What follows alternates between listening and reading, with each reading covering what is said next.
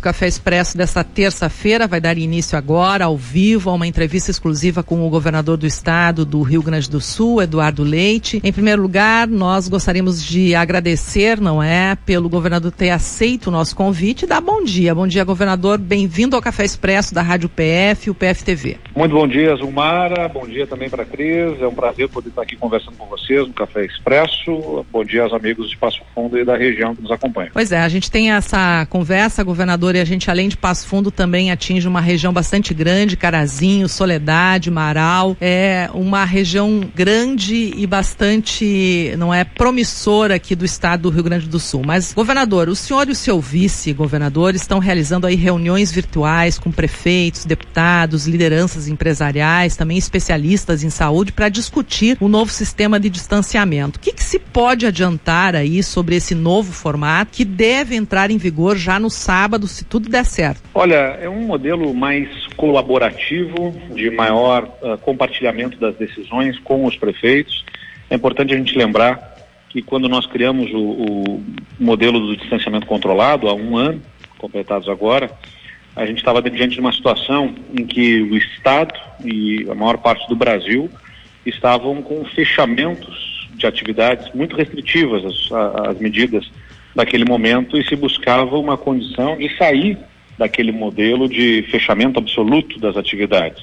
E o Rio Grande do Sul foi pioneiro, a gente criou um modelo que analisava uh, 11 indicadores para poder dar segurança de que seria uma abertura ordenada, com critérios, com análise sobre cada uma das atividades, e aí foi construído o modelo do distanciamento controlado, que foi então criado para abrir a economia com segurança e não para fechar. A segurança vem justamente da análise dos indicadores que, diante de alguma necessidade é, excepcional de fechamentos, de restrições, apontaria para isso. Acontece que ao longo de, desse um ano, a gente passou por pelo menos três ondas né, mais visíveis, perceptíveis da pandemia, é, com comportamentos muito distintos. Então, o modelo precisou sofrer alterações na sua formatação, até o momento que a gente percebeu que era importante fazer um, uma alteração mais profunda, que é isso que a gente está fazendo. A gente está discutindo, então, um modelo em que a gente tenha menos vinculação a fórmulas matemáticas, a gente tem mais segurança para fazer isso agora, analisando o conjunto dos dados, a partir do conhecimento que se tem ao longo desse um ano de enfrentamento à pandemia, e também entendemos que os prefeitos têm muita colaboração a dar e por isso serão chamados a ter mais participação nas decisões a partir dos comitês regionais que vão poder fazer alteração de protocolos uh, uh, a partir da decisão local. O sistema de bandeiras ele deixa de existir, governador? Nós estamos uh, alterando o, o, sistema, retirando as bandeiras, né? elas acabaram sendo utilizadas de uma forma equivocada, inclusive pelo Poder Judiciário, quando o Judiciário resolveu fazer a sua própria interpretação de riscos, né, a partir de decisões judiciais que utilizaram, por exemplo, a bandeira preta para eh, impossibilitar o retorno às aulas. Nós defendíamos o retorno às aulas, colocamos nos nossos protocolos que a bandeira preta eh, estaria prevendo esse retorno às aulas, a, a, manutenção das atividades escolares, e houve uma interpretação judicial eh, distorcendo a, a nossa o nosso modelo. Por isso a gente está, então, superando né, esse modelo das bandeiras uh, para que a gente possa ter a aplicação dos protocolos de acordo com o entendimento sanitário, a partir dos estudos, das análises por parte do nosso comitê científico e também uh, uh, com a possibilidade de o comitê local fazer os seus próprios protocolos. São, serão divulgados indicadores uh, diários, não é, a respeito da situação do Estado. Isso. Agora, como é que vai ser feita a comunicação com as pessoas de uma forma simples que elas entendam que a sua região, o município está numa situação de risco maior do que outra região? Olha, a gente tem um, um modelo nesse novo sistema que pressupõe aviso, um alerta e uma ação, na verdade, né, específica para a região que estiver em que estivesse verificando algum incremento de casos. Uh, este aviso ele já é um primeiro sinal de atenção.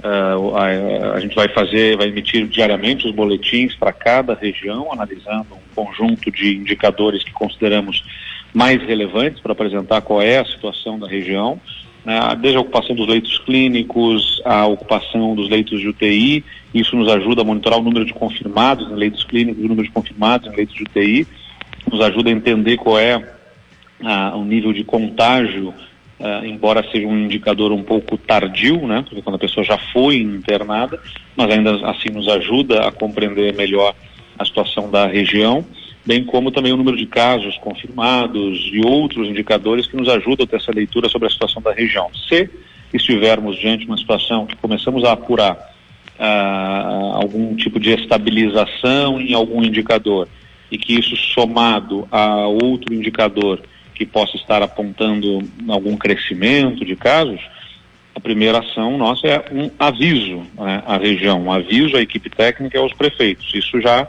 gera a, o ponto de atenção da comunidade local. Uh, em seguida, se estivermos diante de uma tendência grave de, de aumento de casos, nós passamos para um alerta. O alerta vai gerar, inclusive, a obrigação deste comitê regional de prefeitos responder formalmente para o Estado, para o governo do Estado, em até 48 horas, quais as providências que está adotando, ou até contestar os dados mas, né, tomando por base que os dados são corretos, quais são as providências uh, uh, que estão sendo adotadas. Se as providências não forem suficientes e a situação permanecer, né, aí o Estado pode partir para uma ação de intervenção uh, na região para buscar fazer um, um a uma ação mais impactante de redução de casos. Pois é, essa ação do Estado aí no último, eh, no último estágio, governador, ela pode significar o fechamento de atividades econômicas? Lhe pergunto isso porque ontem, inclusive, o presidente da Assembleia disse que não há mais condições dos setores ficarem com as suas atividades inviabilizadas. E eu acredito que o senhor deve ter recebido uma pressão imensa do setor econômico, da, da sociedade, em relação ao fechamento de setores econômicos. Prevê isso, esse último estágio? É, é é, é, é, evidente que a gente não gosta, não quer, não faz nenhum sentido o governador querer fechar, né? ao contrário do que alguns possam dizer. Eu entendo a ansiedade das pessoas uh, de que o governador quer quebrar, quer fechar, quer acabar com o Estado, dizem alguns críticos. É evidente que isso não faz nenhum sentido, não tem nenhuma razão o governador desejar o mal uh, da economia e da vida das pessoas. A gente sabe o quanto que isso impacta na vida das pessoas. Agora, dizer que não tem nenhuma condição é, é desprezar o que possa vir a acontecer. Ah, na, se houver uma situação excepcionalíssima de aumento vertiginoso de casos que, que, que submeta as pessoas, uma variante que submeta as pessoas a um grau elevadíssimo de risco das suas próprias vidas, da sua saúde, não tem como nós dizermos que não vai fechar em absoluto. Né? Então, nós estamos diante de um vírus que ainda estamos entendendo, por mais que a gente já tenha um ano de convivência. Uh, esse mês de março nos apresentou isso, foi, uh, foi cinco vezes maior o número de. Uh, a velocidade do, do, da ocupação dos leitos nessa última onda em relação ao que a gente viveu no ano passado. A própria região de Passo Fundo, que agora está com 83% dos leitos SUS ocupados, uh, uh, e 105% dos leitos privados ocupados, chegou a ter em abril 180% de ocupação dos leitos privados, por exemplo. Então, se estivermos diante de uma situação excepcionalíssima que exija uma postura mais grave, nós teremos que adotá-la. Agora, eh, vamos fazer de tudo para evitar isso. E se houver a necessidade de uma medida mais grave de fechamento, ela será antes, como eu disse, chamado, primeiro se emite um aviso, vai ao alerta à região, a região toma suas providências e antes de partir para essa ação, o Estado busca articular com a região uma ação específica para derrubar o número de casos, evitando ao máximo o fechamento das atividades econômicas, evitando ao máximo, mas não tem como dizer que em alguma situação excepcional isso não venha a ser necessário. Governador, o senhor ouviu no sábado, além de lideranças empresariais, também especialistas na área da saúde. Qual é o entendimento desse grupo, dessas pessoas, em relação a essas modificações que serão implementadas agora? A percepção geral é positiva. Né? A gente conversou bastante com os prefeitos na sexta-feira, depois na segunda, na, no sábado tivemos pela manhã uma reunião com empresários, entidades representativas da sociedade, também instituições, desde o Ministério Público né, até as universidades, especialistas, uh, e, em geral, o que nós observamos foi um bom acolhimento. Todos o que, o que se deseja né, aqui é a conciliação entre a atividade econômica e a proteção à vida e à saúde das pessoas. Eu tenho certeza que quem está nos ouvindo quer ter saúde, né, não quer uh, se submeter a um risco de um risco elevado, um risco zero é praticamente impossível nesse momento, a não ser a partir da vacinação, que reduz muito o risco e, e, e nem mesmo a vacinação é capaz de garantir totalmente não ter o vírus, pode até pelos testes indicar a, a uma redução a quase zero de necessidade de hospitalização, de UTI e, e talvez quase zero de óbito, mas nem a vacinação garante não ter o vírus por, por absoluto. Então, uh, uh, todos querem ter saúde, não querem perder as pessoas próximas, ninguém quer perder uh, alguém querido para o vírus e também quer ao máximo manter o seu emprego, a sua atividade econômica, o seu negócio, enfim. Então, a nossa tarefa é buscar essa conciliação. E é um modelo de maior colaboração, de maior compartilhamento, mas ao mesmo tempo de, de monitoramento e fiscalização, né, avaliação direta da, da situação em cada uma das regiões para que a gente possa adotar as medidas necessárias no tempo necessário em cada uma das regiões. Acho que foi bem acolhido uh, e nós estamos buscando ultimar aí os ajustes para apresentar entre quinta e sexta-feira, então, o modelo que sucede, o sistema que sucede o modelo do distanciamento controlado. Governador, eu tenho mais três perguntas para lhe fazer, porque eu sei que o senhor tem compromisso daqui a pouquinho, eu serei breve. Primeiro, sobre vacinação. Ontem, Passo Fundo recebeu cerca de 500 doses da Coronavac para aplicação da segunda dose. O município teve que entregar fichas, porque tinha filas de pessoas, as pessoas estão preocupadas com a segunda dose da Coronavac. O que que o governo, o que que os governadores qual é a mobilização dos governadores para evitar que as pessoas não fiquem sem essa segunda dose, especialmente da Coronavac. Como é que está a negociação das vacinas? Olha, Passo Fundo é um município que se apresenta com uma, uma ação bastante consistente na vacinação, já vacinou 25% da população com a primeira dose, uh, então tem tido bastante efetividade e a gente cumprimenta e deseja que todos os municípios possam ter uma boa atuação no ritmo de vacinação, de inserção dos dados, para a gente poder ter o acompanhamento eh, eh, direto da, da, da, da, situação da vacinação. a última remessa foi feita nessa semana, com envio de mais de 2.200 doses para a região da Coronavac, especialmente dedicadas à segunda dose, e temos a perspectiva de envio de mais doses nessa semana. Né? Esperamos aí que cheguem uh, cerca de 280 mil doses para o Estado nessa semana. A nossa grande preocupação é exatamente a capacidade de produção, uh, especialmente no caso da Coronavac, do Instituto Butantan, o que é afetado diretamente pela, pelo envio do ingrediente farmacêutico ativo, como é chamado, o IFA, né, que é a substância utilizada para a fabricação das vacinas e que vem da Ásia né, para o, o Brasil e é item essencial para a fabricação das doses. Até por isso que é importante que o país sempre mantenha as boas relações diplomáticas e evite confrontos políticos e diplomáticos eh, totalmente desnecessários e, desinteressantes, para dizer o mínimo, ao, ao país e à, e à população nesse momento.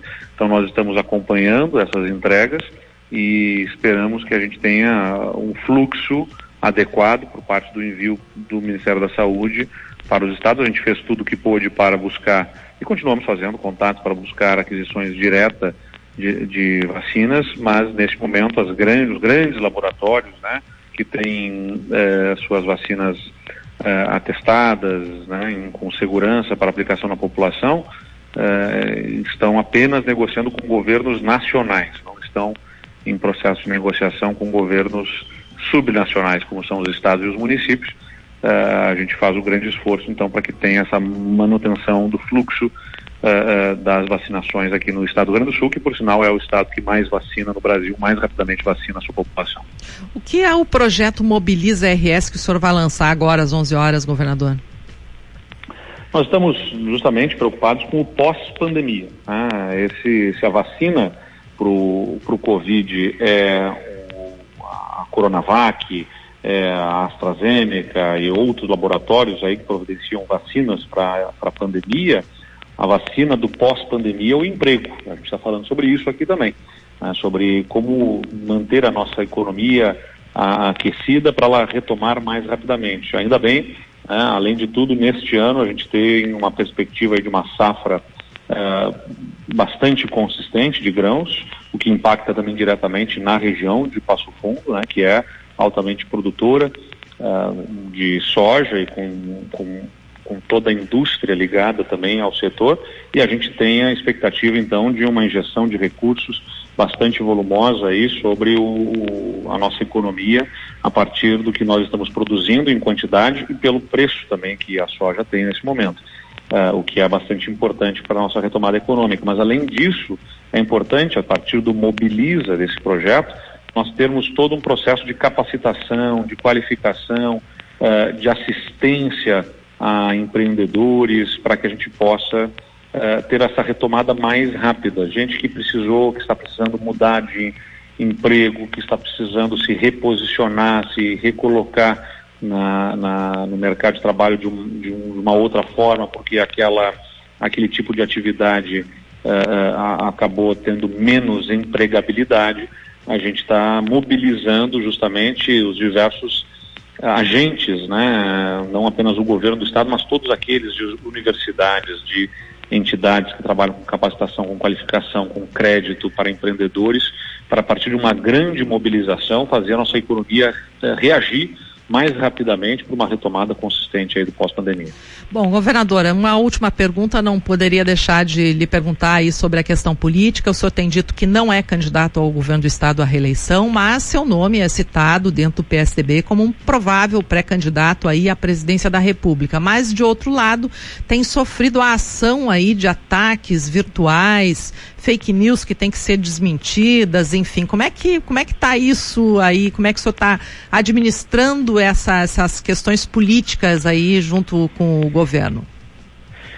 É o ônus e o bônus né, de, de nós estarmos diante de uma uh, de uma realidade em que as redes sociais nos uh, enchem de informações, muitas delas uh, fake news, né, distorcidas, uh, mentiras que se lançam. É o ônus e o bônus, como eu disse. Ao mesmo tempo, a gente tem quantidade de informação como nunca se teve, e aqui estamos falando com a UPF, pela rádio UPF, pela UPF TV, já né, multiplataforma e através certamente também das suas redes.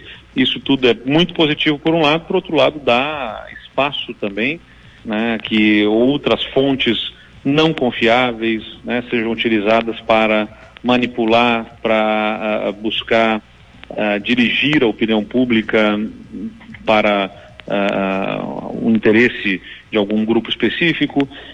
como eu disse, a gente, o, remédio para isso, a gente está falando tanto em vacina também, é cada vez mais fontes confiáveis, como a gente está falando aqui da UPF, fazendo a sua parte, dando a sua colaboração.